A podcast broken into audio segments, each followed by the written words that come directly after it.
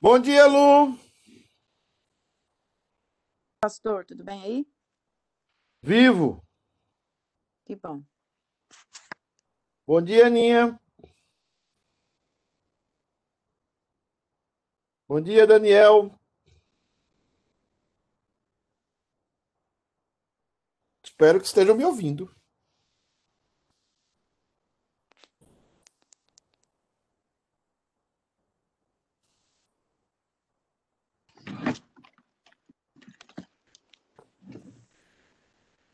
Bom dia, Teontologia. Ô, oh, Daniel, é você? Buenos dias. É você, palmeirense? Palmeirense está, está insuportável na internet, tá? Acabei de acordar, estava na festa a noite toda. Ah, oi, Aninha. Ô, bom dia. Bom dia. Bom dia, Rodrigão. O povo hoje está assim, meio pentecostal. Pentecostal não gosta com a dominical, gosta de culto. Então... Bom dia, Kisney, irmã Tânia, Everton. Bom dia, pessoal. Celinha, Cleiton. Bom dia, pastor. Bom dia a todos. Bom dia, bom dia. Eu vou esperar mais um minuto, ver se entra mais alguém. Na, na escola. Bom dia, Margarete. Ô, pastor, por que, que o Wilson está contente hoje? O que está acontecendo com ele? Que ele está alegre assim? Diz, eu não quero causar... O Claudete, bom dia. Eu não quero causar polêmica, mas... Quero causar polêmica, mas... Joguinho feio daquele, pastor. Feio. É, é, é... Dizem que roubaram do River Plate, não sei o que foi que aconteceu. Essa... Roubaram feio. Eu estava torcendo pro River. Roubaram o River. Oi, eu só torci pro seu pai, mas que joguinho feio. Foi um acidente aquele gol. Bom dia, Oi, acidente. Bom um dia, gol planejado. Nós seguramos o jogo para ganhar no finalzinho. Parabéns, ah, é, mas que foi jogo de final, não foi, não. Foi não, foi feio mesmo. Foi feio, mas o importante é o Mundial, que estamos chegando aí. É o Bimundial. É o Bimundial. Estamos a caminho. Vai acabar essa brincadeira, né? Vocês vão, vocês vão ganhar do, do, do Bahia lá dentro, né? Uhum. Passar pelo México primeiro, né? Gente, é o seguinte, é, vamos começar então. Agradeço a todos a, a, a paciência nessa, nessa semana. Parece que é a semana mais fria do ano. Realmente, bastante frio. Agradeço a todos a, a companhia aqui. Né? E eh, aqui atrás está o, me, o nosso tema para o mês de fevereiro, o tema das pregações. Depois nós vamos passar os temas de todos os meses do ano, eh, das pregações de todos os meses. E eu estou pensando de passar talvez os temas específicos de todas as pregações das quarenta, quarenta e seis pregações que faltam. Eu passar todos de uma vez, tá? Para toda a igreja saber o que vai ser pregado, quando vai ser pregado, é, os temas de todo ano. Já para vocês saberem que se eu falar alguma coisa, não é porque eu estou dando direta para vocês, tá? É porque aí, né, às vezes acontece. Bom dia, João. E bom dia, Gil Alves. Com essa ajuda aí do pastor, é bom que a gente pode escolher o dia que a gente, o que, que a gente quer ouvir, o que, que a gente não quer ouvir. E o que você vai querer ouvir, porque vai ter os, todos os pregadores, vão ser colocados, pelo menos até o meio do ano, todos os pregadores, liturgos, vão ser colocados à disposição da igreja para você saber quem vai pregar e quem não vai pregar. Tá? Aí você também já pode escolher, porque ah, hoje eu não quero, meu ouvido está sensível. Vou ouvir pastor. Pastor Gritão. Se bem que eu, eu estava olhando, desde a minha, do começo da minha carreira, a Fabiana falou para mim, você está gritando muito menos, né? O que é que está acontecendo? Eu falei, eu estou ficando velho, né? Ficando velho. Você vai então... com o pastor Ângelo fazer essa escala aí, coitado, que vai ter um tanto de desiste, quer ir. Gente, vamos lá então.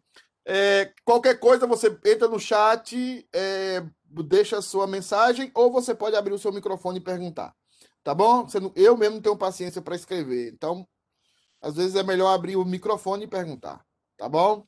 É, deixa eu compartilhar com vocês, a gente está falando sobre a Trindade, ah, esses dias e eu... Nós já falamos sobre o texto de, do, do batismo de Jesus, falamos alguns textos. Eu acho que o texto de João é o mais completo nesse sentido. Isso. A gente termina isso, depois começa os outros. Ou, vamos ver aí. É, vamos pedir o presbítero João para orar? Né? João, você pode orar para a gente, por favor, querido? Saiu? Acho que saiu. João, pode orar? Abra o seu microfone aí. Sim, posso orar. Fui pegar ah, meu óculos, aí, pegar meus olhos ali. Letrinha miudinha. Senhor Deus e Pai, nós viemos te agradecer por mais essa manhã gostosa, por mais Amém, esse Senhor. Dia. Amém, Senhor. Por essa semana que se inicia, ó Deus, te agradecer, ó Pai, por esse estudo que vamos ter agora, que possamos aprender mais de Ti, que possamos estar aplicando nossas vidas, ó Deus. Que Amém. Possa, Senhor, ser útil, ó Pai, para a aplicação do dia a dia, Senhor. Amém. Nós sabemos que a Tua palavra ela é perfeita e eficaz. Amém. Louvamos o Teu nome e Te agradecemos. Também te pedimos pela vida do pastor que vai trazer esse estudo. Tudo Amém. Que possa ser falado aqui, possa ser para engrandecer o Teu nome, ó Pai. Amém. Em nome de Jesus é que te oramos. Amém. Obrigado, João. Irmãos, é o seguinte. Eu, eu, uma coisa que eu não falei, e eu acho que é importante vocês terem em mente, quando a Bíblia revela a doutrina da Trindade, é o aspecto da unidade entre eles. E essa unidade precisa ser refletida dentro da igreja. É uma das coisas que eu não falei, e eu preciso falar, já que um dos temas da minha proposta pastoral É, que foi votada domingo, e eu vou colocar aquela proposta debaixo do braço e vou tentar defendê-la e correr atrás dela, é a unidade. É, o pai é diferente do filho, o filho é diferente do pai, e o pai e o filho são diferentes do espírito. Mas eles têm a mesma essência, que é a essência da divindade, e eles trabalham dentro das suas especificidades. Trabalham dentro das suas identidades próprias. Eles são diferentes, mas eles trabalham em prol de uma unidade. E eles trabalham em harmonia. E Jesus vai falar isso para os discípulos. Nós vamos trabalhar isso um pouco mais à frente. Ele vai dizer assim, para que vocês sejam um, como eu e o Pai sou um. Ou seja, como é ser um? Eu sou diferente do Kisner, eu sou diferente do Gilmar, eu sou diferente do Everson. Mas como é que eu sou um com ele? Como é que eu sou um com vocês? Quando eu tenho o mesmo propósito, que é glorificar a Deus, o mesmo propósito que é cumprir a missão de Deus e respeitar a individualidade de cada um. Cada um é um membro do corpo de Cristo. Cada um faz parte, mas nem todos os membros são iguais. E eles devem respeitar uns aos outros. Devem entender que o ministério de um não é igual ao ministério de outro. Eu também quero fazer isso, porque eu estou preparando terreno para a igreja conviver com, com pastores, com, com três, quatro pastores de linhas diferentes, para não haver uma divisão quando vir um pastor que fala mais baixo, ou um pastor que fala mais alto, ou um pastor que é mais agressivo na maneira do reino, ou um pastor que é mais pastoral, mais dentro de casa. Mas entender que cada um, dentro do reino de Deus, tem a sua função. Nenhum pastor terá todos os dons. Só o único pastor que tem todos os dons é Jesus Cristo. O pastor sempre vai faltar alguma coisa, porque o pastor precisa de outro ou precisa de complementos dentro da igreja. Como também cada um de vocês, como também cada ministério da igreja. Aprender a trabalhar no corpo. Aprender a trabalhar como corpo. Por isso na igreja presbiteriana não tem espaço para ditadura. Não tem espaço para alguém que diz é assim e acabou. Não existe isso dentro da igreja presbiteriana. O que existe é um conciliar, é, é o conciliar, é, é chegar a um a uma. Eu estou confundindo espanhol demais. Eu preguei em espanhol, é, gravei um, um texto em espanhol. Eu tô, tô só falando espanhol. É, é a ideia de que eu tenho que respeitar o outro. É a ideia que eu tenho que complementar o outro e o outro também me complementa. É como lá o Kisner, lá no louvor.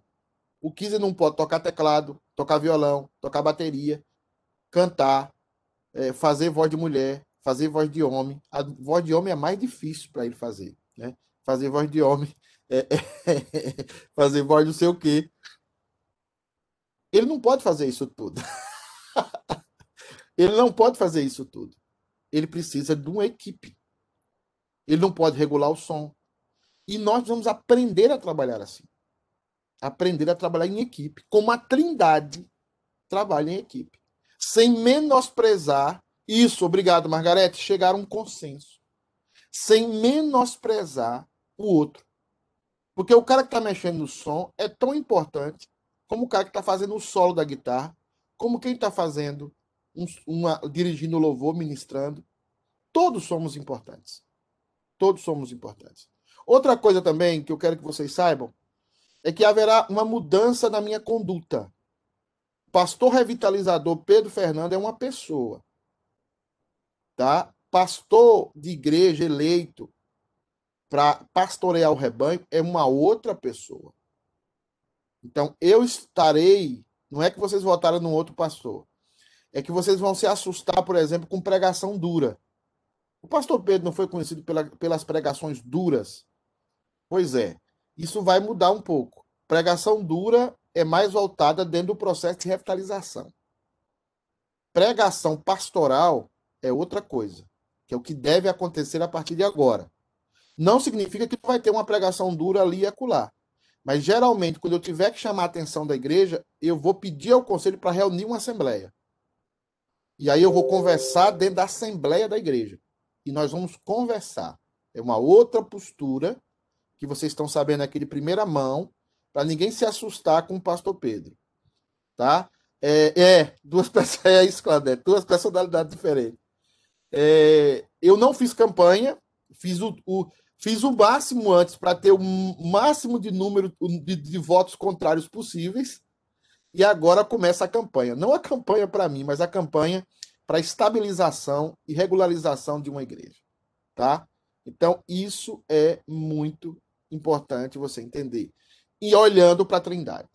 O versículo que nós temos aí, os versículos que nós temos é João um, trinta e dois, que nós já falamos sobre a questão do batismo, nós já falamos sobre a questão do batismo, do, da, da, da presença da Trindade no batismo de Jesus. E diz assim, e João testemunhou dizendo, vi o Espírito descer do céu, como pomba, e pousar sobre ele. O Espírito descer do céu, como pomba, e pousar sobre ele. A palavra Espírito aí está em letra maiúscula. E essa palavra está em letra maiúscula porque, no original, a Bíblia dá um artigo definido para Espírito. Espírito é um substantivo neutro no grego. Espírito é um substantivo neutro. Quando você coloca o artigo definido, vi o Espírito, ele está, muitas vezes, às vezes, você, ele não coloca esse artigo e você define a palavra Espírito pelo contexto. Está falando do Espírito Santo, de uma pessoa. É, mas aqui ele coloca o artigo definido justamente para dar ênfase, para entender que o Espírito é uma pessoa diferente de Jesus. É uma pessoa diferente de Jesus.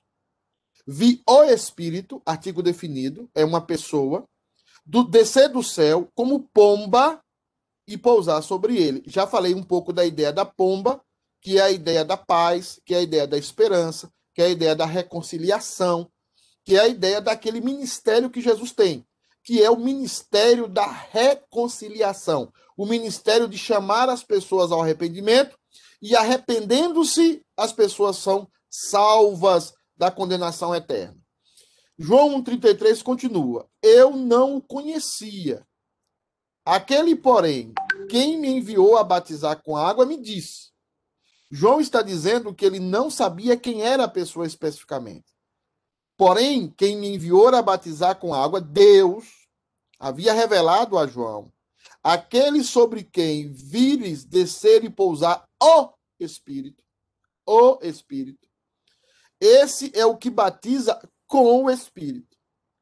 É interessante isso, porque até aquele momento toda a realidade era física.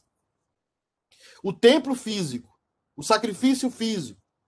Mas agora as coisas passarão a ser espirituais. O Israel de Deus era todo resumido dentro de uma nação, dentro de uma etnia, dentro de um povo. Mas agora o reino de Deus deixa de ser físico, no sentido do novo, do Velho Testamento, e passa a ser espiritual. Você passa a ser o Espírito Santo. A palavra, esse é o que batiza com o Espírito Santo. Esse aqui, a palavra batizo no grego significa inclusão. Esse é aquele que inclui pessoas no reino de Deus. Porque até aquele momento, para você ser incluído no reino de Deus, o que é que tinha que acontecer? Você tinha que ir no templo, ou você tinha que se tornar um judeu. Quando você se tornava um judeu, você circuncidava, você se circuncidava. A partir daí, você ia assistir ao templo, oferecia os sacrifícios, e naquele momento você era povo de Deus, você era batizado, baptizado no povo de Deus. Estava incluído no povo de Deus. Mas agora Jesus é aquele que, ao substituir o templo, ele batiza com o Espírito Santo. Ou seja, a pessoa passa a ser parte do reino de Deus, não por coisas físicas, mas por coisas espirituais. E aqui presta atenção, que eu quero deixar uma coisa. Eu vou até cortar aqui, que eu quero que vocês... Eu quero dar ênfase nisso muito. Muito. Tá? Quero parar um pouco o compartilhamento aqui. Quero ver a cara de vocês aí. Se puder abrir as câmeras, melhor ainda. Se tiver pelado ou pelada, não faz não, pelo amor de Deus, tá? Então é o seguinte. Gente... Seriamente, o que é que Jesus faz para colocar você no reino de Deus? Claudete. Abre o seu microfone e fala. Fala de novo, pastor. O que é que Deus faz para colocar você no reino dele?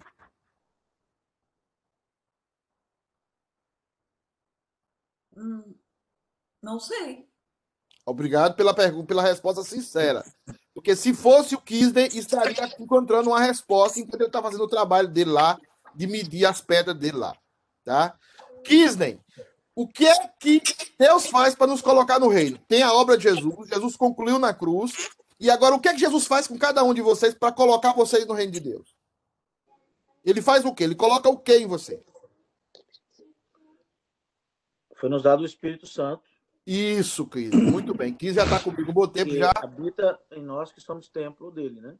Exatamente. Então, deixa eu falar uma coisa para vocês todos aqui. Ninguém sabe quem é a habitação do Espírito Santo. Ninguém sabe. Ninguém. Tá? Você sabe que se você é a habitação do Espírito ou não. Só que com o tempo de convivência, nós vamos vendo na igreja pelos frutos quem são aqueles que têm a habitação do Espírito e quem é aqueles que não têm a habitação do Espírito. Eu vou dar uma prova de quem tem a habitação do Espírito. A pessoa lá, ela é, escutou uma pregação do pastor Pedro. Tá? E passou a semana toda com raiva do pastor Pedro. O pastor tá dando indireta para mim. O pastor conhece a minha vida. Como é que o pastor não veio falar comigo? Ficou o tempo todo. Chega no final da semana, ou no, no, no final de quinze dias, o que, que essa pessoa faz, se ela tem o Espírito Santo? Ela vai me ligar e vai, pastor, eu preciso conversar com o senhor. Por que, que ela vai fazer isso? Porque quem está dentro dela, quem pastoreia ela, é o Espírito. Então, o que é que ela faz? Ela muda o cabeção, chega para o pastor e fala, pastor, eu quero confessar uma coisa para o senhor, eu fiquei com muita culpa do senhor essa semana, porque o senhor falou aquilo, aquilo, aquilo, aquilo. Aí eu vou falar, ó, oh, minha irmã, me perdoa, eu sou um, um besta quadrada, tal, vou tentar me, me humilhar, tá? Às vezes não vou conseguir, mas vou tentar. Aí a gente resolve ali e aquilo passa. O que é que isso demonstra? Que essa pessoa tem o Espírito Santo. Então, deixa eu falar agora de uma pessoa que não tem o Espírito Santo e tem até um espírito imundo dentro dela, possessão. Você reúne com essa pessoa e fala para ela assim, irmã, tem que melhorar nisso, nisso, nisso. Você conversa com ela, irmão, tem que melhorar nisso, nisso. E essa pessoa ouve naquele momento, sai daquela reunião e ela fica, não vou fazer isso não. Eu não vou fazer, eu vou sair da igreja. Eu não vou, eu não vou fazer isso, não. Como é que o pastor fala isso comigo? Como é que o pastor fala essa coisa de mim? Eu não aceito isso, eu não aceito. Aquilo ali é terrível. Isso demonstra que essa pessoa não tem o Espírito Santo. O Espírito Santo nos conduz à verdade. O Espírito Santo nos conduz a Cristo. O Espírito Santo nos conduz a Cristo, à cruz. O Espírito Santo nos conduz ao arrependimento. Quando Saul estava na presença de Davi e, da, e, da, e, e Davi cantava, ele ficava calminho. Quando ele saía da presença de Davi, ele começava a remoer a inveja, porque o espírito imundo estava nele. E o que é que ele fazia? Ele tinha raiva, mais raiva ainda de Davi. Então, eu quero colocar essas duas coisas para você entender o batismo do Espírito Santo. Uma vez que você é batizado com o Espírito Santo na sua conversão, o Espírito Santo começa a pastorear você. E juntamente com a palavra, vocês são pastoreados. E é aí que você muda, que você se arrepende. Você está lá sozinho dentro do carro e fala, cara, eu errei com o Kisney. Eu errei com o Kisney. Por isso você vai ter a mulher sábia dentro de casa e a mulher, e a mulher louca. Quando a mulher chega para o marido assim, amor, você está trabalhando demais na igreja. Ninguém dá valor a você, não. Você está trabalhando demais, você está envolvido na igreja. Essa mulher está debaixo de influência de espírito imundo. Você viu o que é que fulano fez com você? Isso é um espírito imundo falando na boca dela. Quando é o Espírito Santo, é diferente. Porque o Espírito Santo conduz à verdade. O Espírito Santo conduz à comunhão. O Espírito Santo não deixa de falar a verdade. Não deixa de que você seja sincero, mas você tem de você algo que diz assim, eu tenho que falar e eu tenho que pedir perdão. E eu tenho que reconhecer o meu erro. Ou eu tenho que falar que fulano está errado, que o Cleitinho está errado, que o Everton está errado. Eu preciso conversar com eles. Isso é o Espírito Santo. Então, essa diferenciação você vai ver muito dentro da igreja. Você vai perceber muito dentro da igreja. Pessoas que não são crentes e pessoas que são crentes. O cara, às vezes, é crente. O cara tem o Espírito Santo, mas a mulher não tem. Às vezes, é a mulher que tem e o cara não tem. E você vai perceber no andar deles. Porque ela, quando ela está sozinha consigo mesmo, sem a influência de ninguém, ou quando ele está sozinho, sem a influência de ninguém, quem ministra o coração dele? Ou é o Espírito Santo, ou é o diabo. Se ele está lá sozinho dentro do quarto, lá sozinho, e aquilo fica remoendo você, e você ficando com raiva, vai ficando com raiva. Fica... Rapaz, eu fui humilhado. Isso eu não podia. Eu fiz isso, eu fiz aquilo. Eu não podia ter passado por isso. Quem está fazendo isso com você?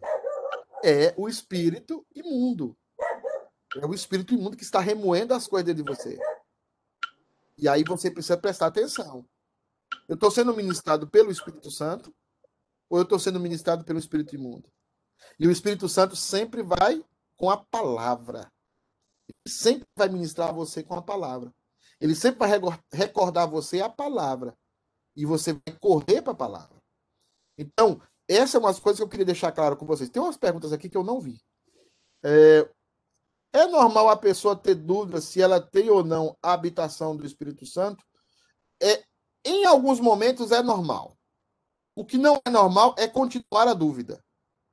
Porque em algum momento o Espírito testifica com o nosso Espírito que somos o quê?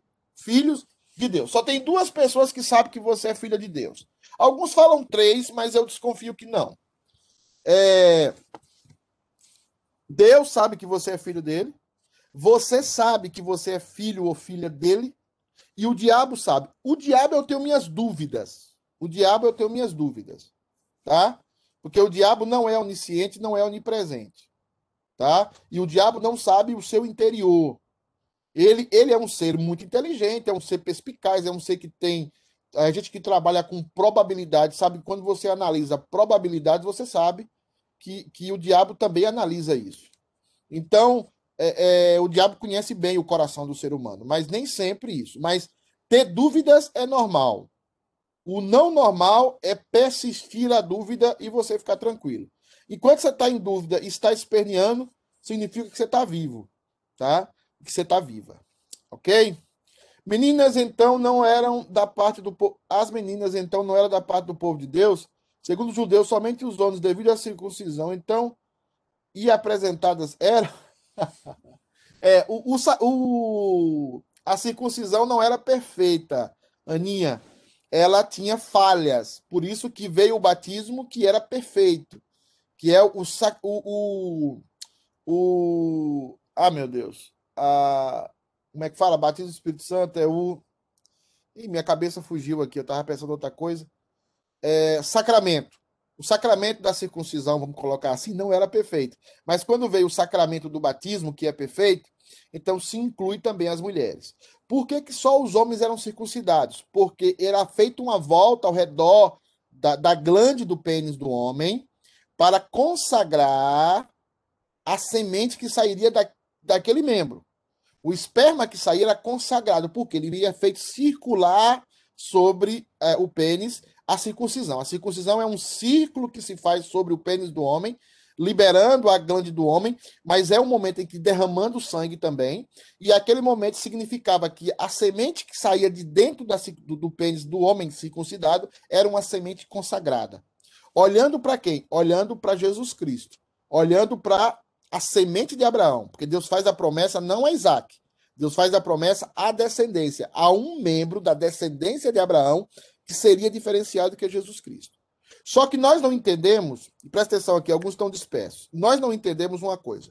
Deus respeita e muito a hierarquia. A hierarquia da casa é o homem. A Bíblia nunca fala que Eva pecou. Você vai olhar na Bíblia e vai dizer que Eva pecou e caiu. Não, quem foi que caiu e pecou? Adão. Adão caiu. Então, Adão era responsável pela sua casa. Adão caiu, é por isso que a Bíblia fala, a, a queda de Adão, não é nunca a queda de Eva, é a queda de Adão. Então, quando você tem isso, você tem toda uma estrutura. Outra coisa também que precisa ter, ser estudado, e a gente tinha angiologia lá no, velho, no J M C, e o Van Groningen falava uma coisa importante, ele dizia assim, os anjos de Satanás não caíram todos, não. Não foram os demônios que caíram todos, só caiu Satanás. E todos os anjos que eram subalternos a Satanás caíram juntos. Tá? Isso é uma percepção interessante do Van Groningen. Ou seja, não, é, não foram todos os anjos que caíram. Repete, por favor. Repete, por favor, pastor. Não foram todos os anjos que caíram, segundo o Gerard Van Groningen. Um terço, do, do, do, do, mais ou menos, não? Pode ser considerado um terço. Mas ele caiu, só Satanás caiu. Os outros vieram por quê? O cabeça era Satanás. E nós precisamos entender hierarquia. Mas não só, só caiu, que eu, que eu entendo, só caiu os anjos subalternos a Satanás, né? Não sim, dois. sim, sim. Só sim. Que eles, aquele que eles mandavam, que ele mandava, que caiu, o resto não. Sim, o que eu estou falando é que os anjos, segundo Van Groningen, não tinham nada que ver, e é uma posição legal, não tinha nada que ver, eles não tomaram decisão. Para você entender o que se chama hierarquia. Outra coisa, quando Adão caiu, você caiu lá em Adão.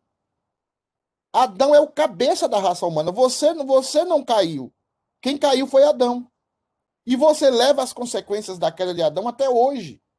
Para você entender como funciona a hierarquia. Quem é o cabeça da igreja? Jesus Cristo. Porque Jesus Cristo venceu, toda a igreja vencerá.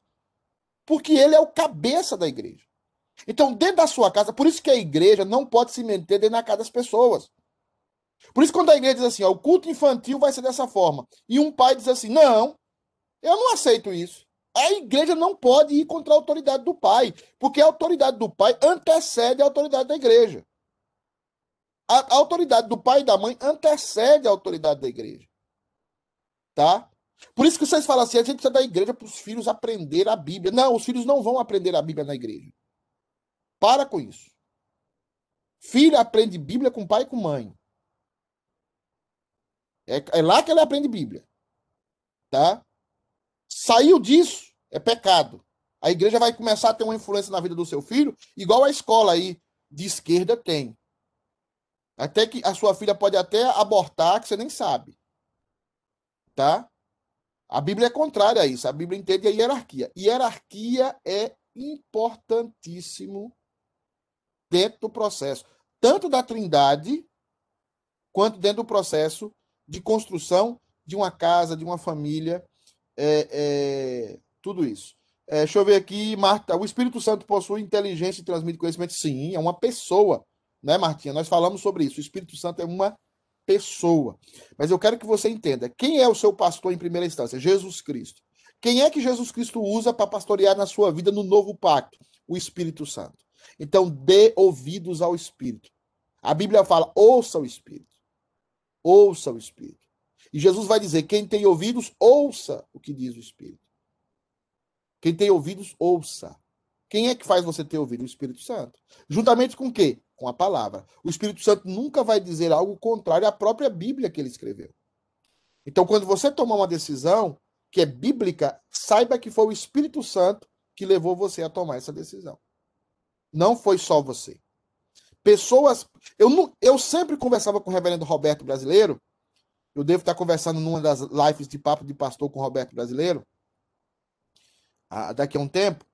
Eu sempre falava com o Roberto. Roberto sempre falava para mim uma coisa. Rapaz, é tão bom mexer com um pastor crente. Eu não entendi aquela frase do reverendo Roberto. Mexer com um pastor crente. E, e tem pastor que não é crente? Aí eu fui me acostumando e descobri que tem. Tem gente que não é crente na igreja e que faz e que está na frente da igreja, mas eles não ouvem o Espírito. Eles não ouvem o Espírito. E não ouvem por quê? Porque eles não ouvem a palavra. Porque a palavra não tem nenhum significado para eles. E isso é muito importante. Então, dentro da Trindade, nós temos, como eu já falei aí, é, a ideia do Espírito Santo, né? É, acho que eu passei aqui. Não, passei, passei, passei. Pois eu, de fato, vi e tenho testificado que ele é o, de novo o artigo definido, o Filho de Deus. Jesus é o único Filho de Deus. Não existe dois filhos de Deus, três filhos de Deus. Eu e você somos filhos de Deus pela adoção. Eu e você somos filhos de Deus pela adoção. Nós somos adotados. Por isso que nós não temos a mesma essência do Pai, nem a mesma essência do Filho. Por exemplo, se eu resolvesse adotar um galeguinho dos olhos azuis, tá? Um galeguinho dos olhos azuis. Aí eu chego no, no local... Ainda que aquele galeguinho dos olhos azuis é meu filho, ainda que eu assinei os documentos, ainda que eu adotei, aquele menino não tem o mesmo D N A que eu tenho. Aquele menino é de outro D N A. A mesma coisa, a mesma coisa acontece, a mesma coisa acontece conosco. O único que tem o D N A de Deus, da mesma essência de Deus, é Jesus Cristo. Nós não somos da mesma essência de Deus, nós somos adotados.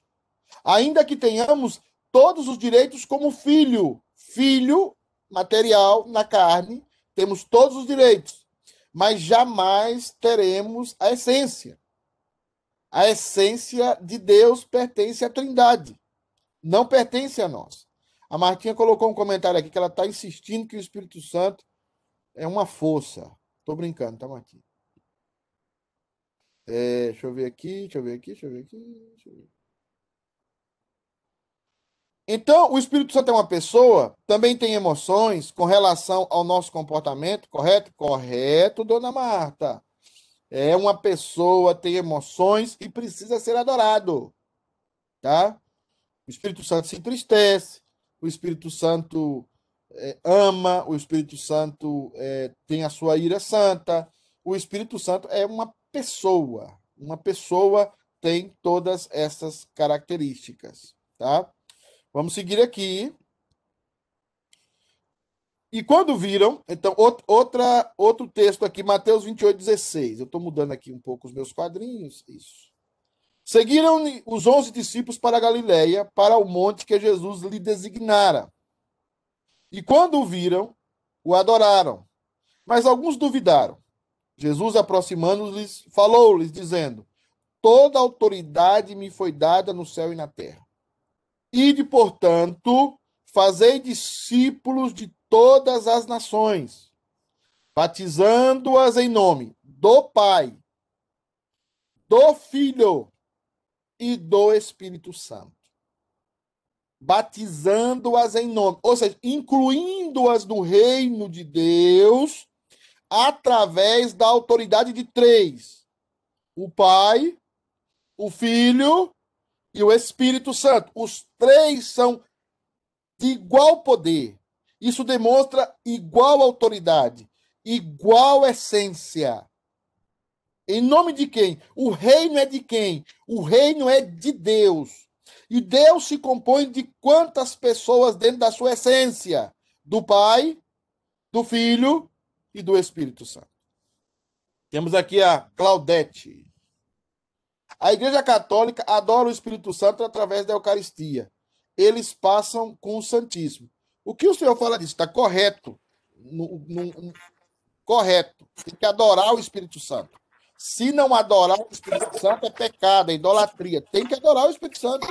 Pastor, mas eles, eles fazem assim, eles consagram, né, a hóstia, que é, no nosso caso é a comunhão e tudo, aí eles colocam naquele... naquele... É um círculo, é um círculo. Isso, e ali eles fazem... A... Um círculo de ouro com, com as brilhantes, assim, com tipo os raios assim saindo. Isso, e ali eles adoram. Sim, adorar aquilo ali está errado. Adorar, o que você perguntou é adorar o Espírito Santo. Adorar o Espírito Santo está certo. Entendi. Eu não, é igual aquela figura de Jesus. Tem até departamento infantil que usa figura de Jesus. Aquele Jesus bonitão. Aquele Jesus do cabelão escovado, com neutrox. Da minha época, do Kisney, era neutrox, aquele amarelão, né, que a gente usava no cabelo para deixar o cabelo sedoso, né? Neutrox. Kisney vai dizer que nunca usou neutrox, porque agora ele está orgulhoso, mas ele usou sim. Então, assim... É, é, é... muito, pastor. Então é o seguinte, é... aquilo era banha de cavalo, parece, aquilo, aquilo ali amaciava qualquer cabelo. Então, assim, gente, é, é... adorar o Espírito Santo não é errado. O que a Igreja Católica faz é dar uma personificação, Uma, uma, uma estrutura física ao Espírito Santo. E isso está errado. Como também nós fazemos com Jesus, que está errado. E fazemos isso dentro da escola dominical. Eu cheguei numa igreja que, cheia de figuras é, no, no louvor. É, é, é Jesus assim, é, como é que fala? As costas de Jesus, né, com cabelão. Com, aquele roupa, com aquela roupona talada de Jesus, com um cajado na mão. Gente, para com isso. Nós vamos ver aqui mais à frente, Deus é Espírito. Deus é Espírito e quer que os seus adoradores o adorem em Espírito. Deus é Espírito e quer que os seus adoradores adorem em Espírito. Não é para ver nada. A Igreja Católica usa isso por causa das moletas. Ela usa as moletas, que ela chama Tomás... Por isso tem que ser Tomás de Aquino para entender a Igreja Católica. Fala, Kisney. Pastor, mas nesse caso que o senhor está falando aí, é, nós sabemos que muitas pessoas, pelo menos oitenta por cento delas, principalmente os homens, somos visuais, né? E às vezes a gente aprende muito é, na questão de ver, né? E não é, eu não acho nem que ela pela figura do Jesus de olhos claros, cabelo escovado, nem nada. Mas se contar uma história para uma criança, para um adolescente, talvez, com figuras, aquilo prende mais atenção e também faz um, um ensinamento, é, reforça o ensinamento. Eu acho que nem é pela questão mais de é, que Deus é Espírito, mas Jesus encarnou, é o Deus encarnado, então ele tem uma aparência. Por mais que Isaías disse que quando ele subiu ele não tinha... É, parecer em formosura nenhuma, mas ele teve uma aparência física na Terra. E não, não, é essa, não é essa aparência. Seria uma aparência mais para o lado de árabe, ou, né, um, um estilo assim mais, mais judeu e tal. Lógico, ele é judeu, da linhagem de Davi. Mas é, é isso que eu paro. Eu, eu, tô, eu tô querendo abrir um parênteses no que o senhor falou aí. Ó, em algum momento, eu vou puxar um pouco atrás para você entender o que eu estou falando e entender a minha argumentação. Em algum momento, a pedagogia criou o movimento lúdico. E se você olhar uma professora que é fruto desse movimento lúdico, uma das maiores funções da professora é enganar, é manipular a criança. Você vai perceber isso. É a educação através da manipulação. A criança quer comer chocolate. Aí você não diz não, não coma chocolate. O que é que você faz? Você mostra uma outra coisa de outra cor. Ei, olha aqui, ó, outro bichinho. Ela distraiu para o outro lado, e ela não estava olhando mais para o chocolate, ela agora distraiu para o som que está saindo daquele... Você ensinou o quê ao seu filho? Nada. Você não ensinou ele que não, e não vai pegar, e não vou distrair você com nada. E você vai sofrer o não que eu estou falando. Isso é o que a Bíblia fala para a gente fazer. Mas a educação lúdica, e aí as professoras vão me matar, porque elas foram educadas nisso, elas, elas estudaram isso, elas fizeram pós, pós-graduação nisso, tá? É o efeito lúdico sobre a criança. O judeu, até doze anos, ele tinha que decorar a Torá.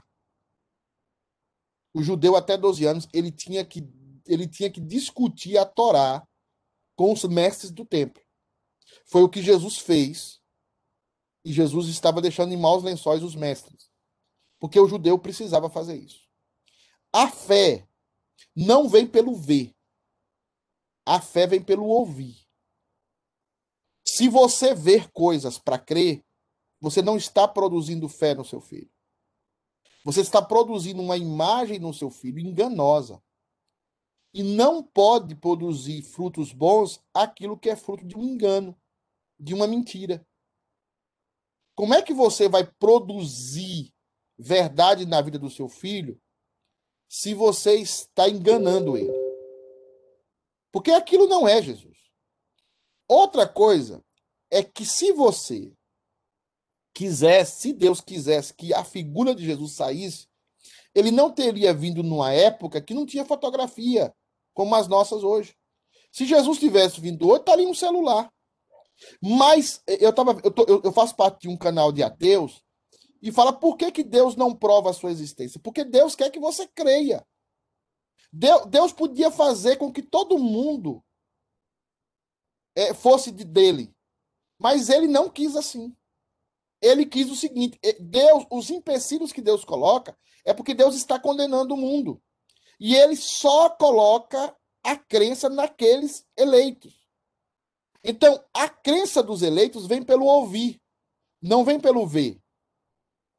Então, quando você ouve falar que Jesus ressuscitou, tá? Você que tem o Espírito Santo, que é eleito, crê que Jesus ressuscitou e que esteve entre nós. Se você coloca isso num, num de burro, num, num de burro não, meu Deus, Fabiana me ajuda, num desenho, se você coloca isso num desenho, você está falsificando Jesus. Porque quando o pastor pregar assim, Jesus vai mandar para o inferno, aquela criança que foi gerada dentro daquele conceito, ela, mas esse pastor é louco. Quando eu cheguei na, nas igrejas aqui para pregar, e eu falei de inferno, as pessoas me criticavam. Por, primeiro porque muitos pastores leiam só neo-ortodoxia. Bultmann, Tillich, Dietrich Bonhoeffer. Os pastores de uma linha no Brasil só lê esses caras. E esses caras vão falar o quê? Que, você, que muita coisa na Bíblia é mito. E você precisa pintar mito também dentro da escola dominical. Para a criança crer, para a criança aprender. Não, a criança tem que aprender a escritura. Pastor. Sim. Mas é, eu sei. Aí está, professora. Vários, vários, não, mas é verdade. Comprovadamente, a criança ela aprende com vários, com os, vários sentidos dela. Com, com vários sentidos. E a visão é um dos sentidos mais importantes da criança. Eu não digo que...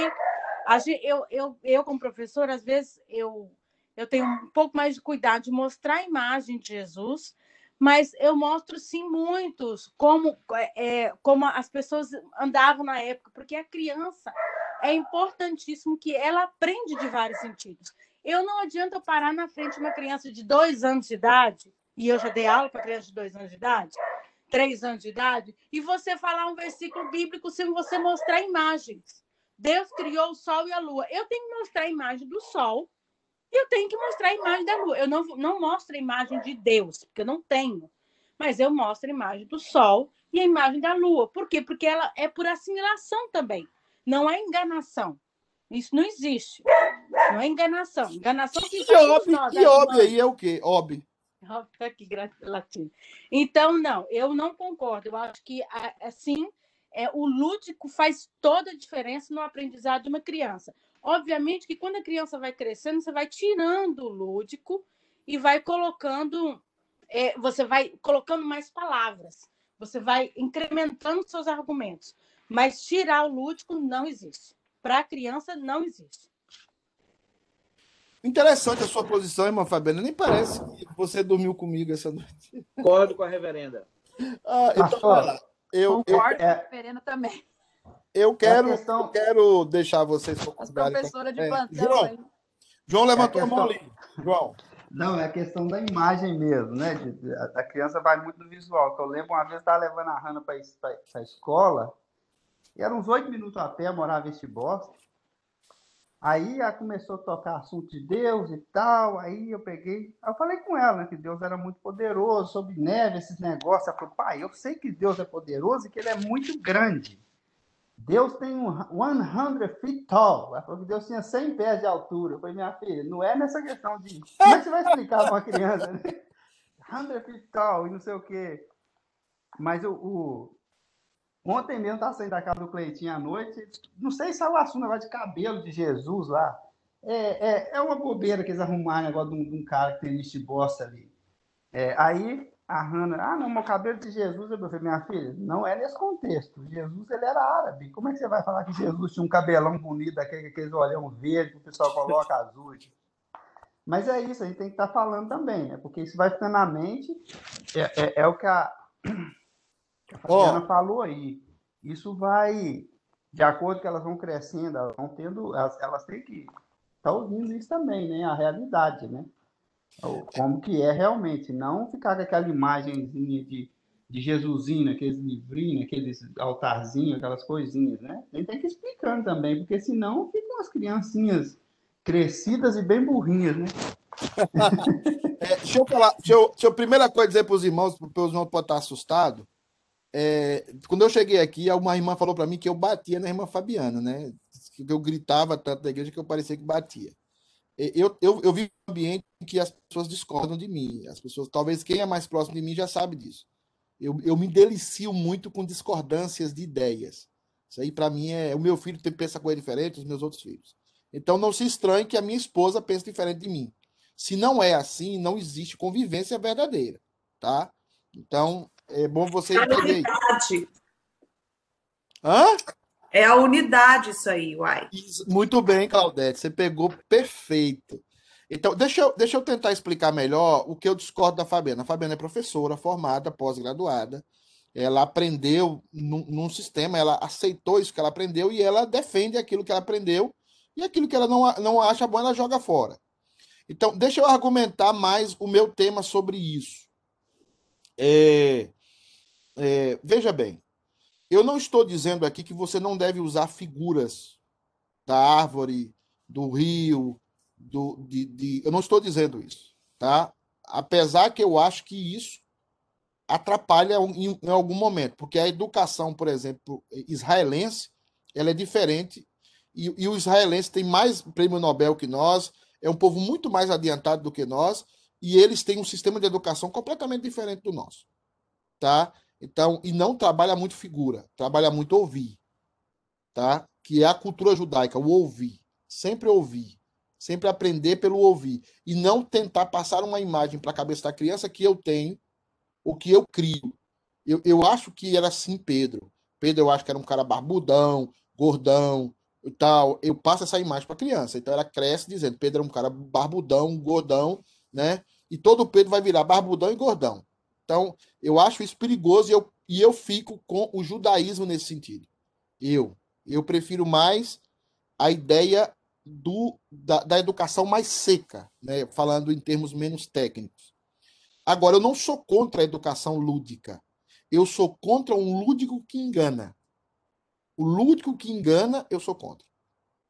Então, você colocar na educação dos nossos filhos uma foto de Jesus... Eu não sou, eu sou, sou contra. Porque isso leva-me à idolatria. Pastor? Sim. A Tati, a, a Tati do Heron, ela conta historinha e ela usa objetos. E eu achei tão... Eu não sei, eu, eu vou estar tá falando aqui, aí você vai corrigir se foi certo ou não. E ela sempre tem usado para representar Jesus uma luz, uma...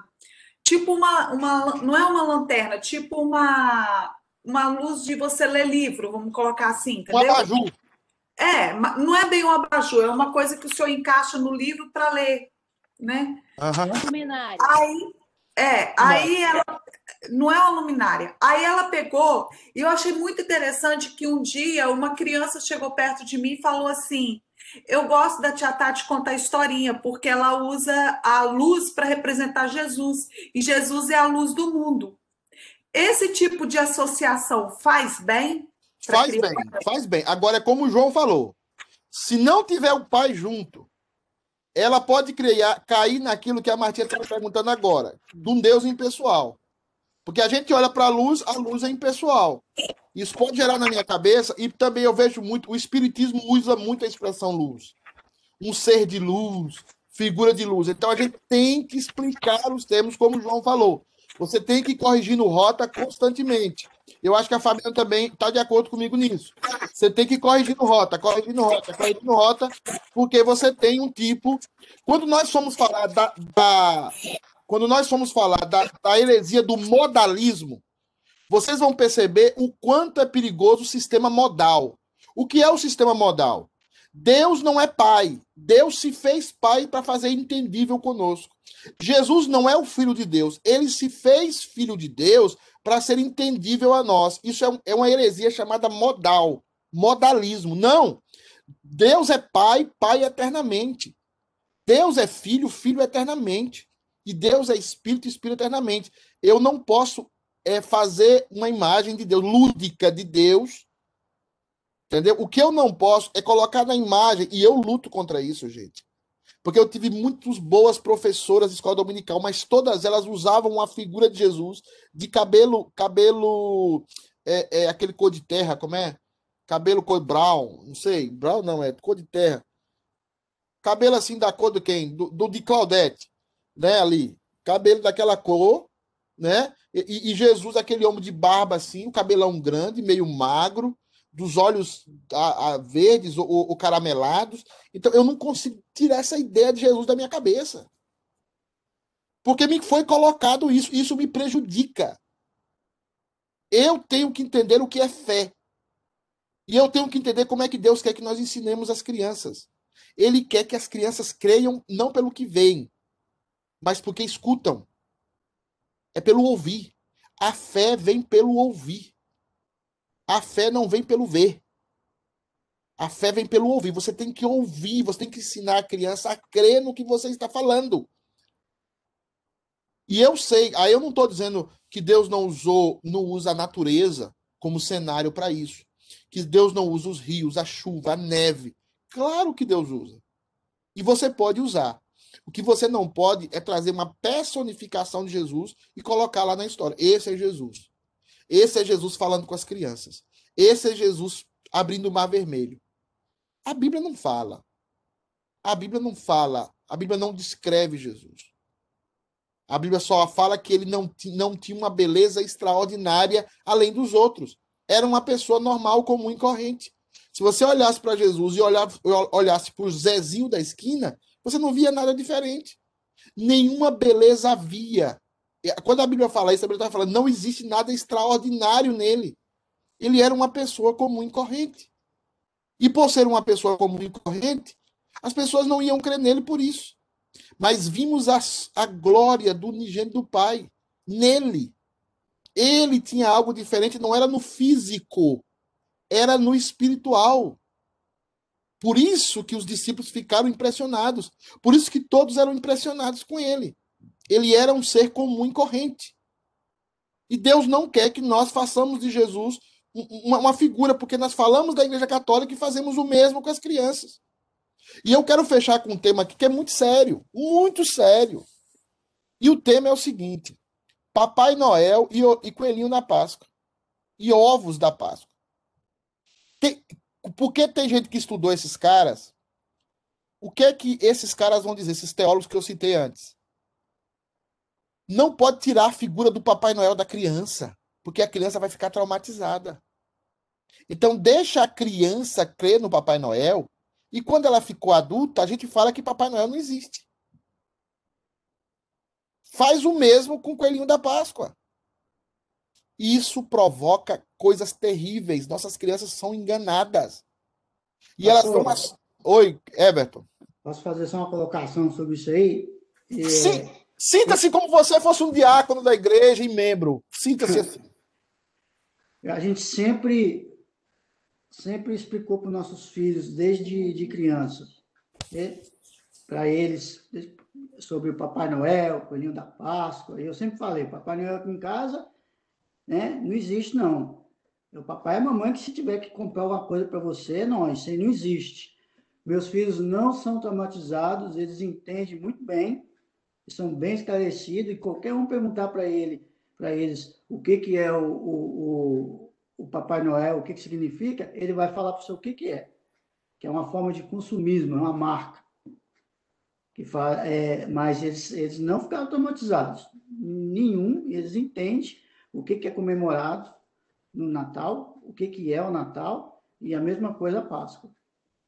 Ó, quando eu estudei Sociologia da Religião, é, e também quando eu estudava um pouco psicologia, houve um caso que me chamou a atenção de dois pais no interior de Minas.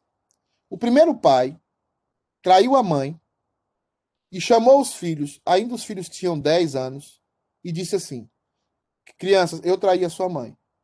Eu já pedi perdão para ela e eu quero pedir perdão para vocês. As crianças escutaram aquilo com dez anos, uma com dez, outra com doze. Escutaram aquilo, não entenderam muito, abraçaram o pai, beijaram, a mãe tinha perdoado e seguiram a vida. O outro caso é de um pai que, a, que traiu, ninguém sabia, e ele seguiu a vida e os filhos também seguiram. Com a idade de quinze, dezesseis, dezessete anos, esses meninos descobriram que o pai havia traído. Esses meninos se tornaram revoltados. E aqueles que o pai falou lá no começo sempre souberam que o pai tinha traído. E nunca teve revolta. E continuaram na igreja, se tornaram excelentes profissionais e hoje são homens casados com as suas respectivas famílias. O que é que eu estou dizendo? Não queira produzir coisa boa a partir da mentira. O que produz coisa boa é a verdade. Às vezes ela dói, dói, dói. Dói no momento, dói. Mas quando você vai dizendo a verdade, o seu filho nunca vai se decepcionar e dizer: meu pai nunca disse. Olha, quem coloca o presente lá, no dia lá, debaixo da árvore, é o meu pai. E sabe quem é que dá a condição do meu pai de colocar aquele presente? É o meu papai do céu, que é invisível, que existe, que eu creio, que ele é bom, tá? E ele faz com que o meu pai faça isso. O meu pai me dê presentes. Quando você coloca isso na cabeça de uma criança, é completamente diferente de você usar uma figura. Porque as figuras são decepcionantes. É como a Hannah aí. Deus tem dez metros de altura, não sei quanto. E se você não ir produzindo... Pastor, ah, o Papai Noel também, né? Ela... ela colocou o biscoito, um leite ali para o Papai Noel comer. Ela estava começando a falar, né? Aí, ela, ah, o Papai Noel comeu. Eu falei, comeu, o Papai Noel sou eu, eu que comi o biscoito e o leite. Até hoje ela fala, pai, você me fez tanta raiva, achando que o Papai Noel foi mais me faz, eu comi o biscoito. É, Bertô. Pastor, só, só mais uma sim, coisa. Sim. Sobre o, o, o sentimento do Espírito, vou, vou retroagir um pouquinho. O Romanos hum. oito, vinte e seis fala sobre isso, né? Que nós não sabemos como orar, mas o Espírito intercede por nós sobre os gemidos inexprimíveis, né? Isso, é isso. Só eu uma vou, colocação eu, lá. Eu, não, eu vou voltar a isso. Hum. Eu vou voltar na, na, na economia. Quando nós vamos falar de cada pessoa da Trindade, cada função de cada um, nós vamos ver a função do Espírito Santo. Mas nesse é. momento, eu estou tentando trabalhar essa questão de que é, Deus é Espírito. Deus, ele precisa ser abarcado no invisível e não personificado. Não estou dizendo que não deve usar o lúdico para trazer a verdade, mas nunca enganar a criança com o lúdico para que ela um dia creia, creia na verdade. Tá? E isso existe, essa tônica de enganação, de manipulação dentro da sociedade, através de, de, de múltiplas distrações. Tá? Eu distraio a minha criança para não vê-la chorar, para não vê-la ela escutar um não. E isso produz erros tremendos na criança. Ela precisa escutar o não, ela precisa remoer o não e ela precisa entender que a vida diz não para ela. E ela vai se tornar um ser humano forte. Às vezes você vai dizer não, e às vezes você vai dizer sim. Às vezes eu, eu faço isso com, muito com o Felipe. Felipe, às vezes, argumenta, argumenta, eu digo não, não. Aí tem vezes que ele argumenta, eu começo dizendo não, ele fala assim, eu, aí ele já desistiu, eu falo assim, já desistiu? Então, ele precisa argumentar mais, mais, mais. Aí tem vezes que eu dou, tem vezes que eu cedo, para ele entender que a vida é assim. Pra ele entender que vai ter momento da vida que vai ter um não, e ele tem que aceitar o não. Tem momento que ele vai ter que forçar mais, vai ter que argumentar, vai ter que correr atrás mais para mudar aquele não para sim. E às vezes ele vai receber um sim direto. Você tem que ensinar isso ao seu filho. Senão, vai virar igual esses meninos de hoje. Tudo querendo suicidar depois do primeiro não. Everton, você ia falar algo? Se não, eu sigo. Tá. O Iraci, que falou aqui, fez uma pergunta assim. Se Deus é Espírito e nós somos filhos mesmo adotados, mas recebemos o Espírito Santo, somos incluídos à família? Não entendi o D N A. O D N A, Iraci, foi só um exemplo, que nós nunca teremos a essência de Deus. Nós nunca seremos deuses, mas seremos sempre filhos de Deus adotados. Sobre a habitação do Espírito Santo, nós vamos discutir isso mais à frente. Existe uma linha teológica que entende que a habitação do Espírito Santo é só até nós sermos completamente restaurados, completamente é, revestidos da incorruptibilidade. Depois disso, o Espírito Santo não precisa mais habitar em nós, tá? Porque o Espírito Santo habitando em nós hoje é correção de rota, é o paráclitos, é aquele que nos ensina, nos guia a toda a verdade. É a unção de Cristo que está em nós, é o Espírito Santo. Eu já passei da hora. É só ler aqui a Ana, a, a Ana, e aí a gente volta semana que vem. Grande verdade, pastor, a Nilma. Nilma que sempre concorda comigo, por isso que eu gosto de tomar café com a Nilma, que sempre ela concorda comigo. Mas de vez em quando ela vai brigar comigo também. A verdade sempre. A verdade pode doer no momento, mas forma caráter forte e verdadeiro. É isso mesmo. Dói, é terrível, mas forma, forma caráter. Aninha, Jesus contava as parábolas de uma forma lúdica. Ah, as professoras defendendo aí a classe. Porque sempre comparava, comparava o que queria dizer com as coisas que as pessoas conheciam. Entendo que elas procuravam com seu olhar para coisas ao redor para entenderem. Porque as palavras eram ao ar livre, correto ou não? Corretíssimo. Aí eu estou falando de um lúdico a partir da verdade, e na, a partir da natureza, a partir das coisas criadas. É, eu não estou falando do lúdico, eu estou falando do lúdico mentiroso. Tá? Eu estou falando de você enganar a criança com algum lúdico mentiroso para que ela possa estar bem, para que ela possa estar conformada. Mas animal... É, é, é, é, árvore, lago, é, essas coisas. E tomar cuidado para não, não personificar pessoas como Pedro, como Isaías. Essas personificações devem tomar cuidado. É, figuras devem tomar cuidado da igreja. Por isso que eu gosto do culto simples, dos slides simples, sem figura nenhuma. Porque nós somos espírito, e nós adoramos em espírito. E é o Espírito Santo que vai ministrar o seu coração. E é o Espírito Santo que vai conduzir você a toda a verdade.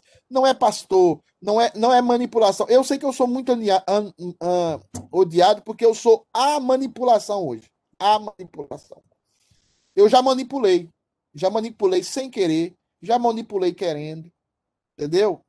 Já fiz tudo isso na minha vida. E, e eu vi que isso nada, é como construir um edifício lindo, maravilhoso, sem fundamento, sem, sem o alicerce. Lá na Bahia nós chamamos batatão, sem o batatão.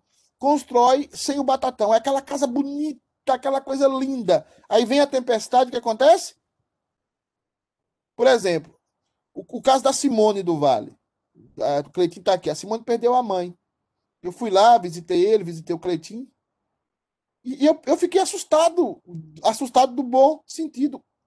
É claro que ela vai chorar, é claro que ela vai ter crise, é claro que ela vai cair, porque se eu perder minha mãe, eu perder minha mãe, eu vou endoidar. Eu, eu, Pedro, pastor Pedro, vou endoidar, porque eu amo minha mãe de paixão, minha véia. E eu brigo com minha mãe todo dia. Se eu não brigar com mãe, eu fico faltando alguma coisa. Eu acho que quando minha mãe morrer, eu vou ficar falando sozinho, assim, ir para um canto, assim, para um mato, e ficar falando sozinho, porque é a pessoa que eu mais brigo, é a pessoa que eu mais amo, é a pessoa que eu mais discuto.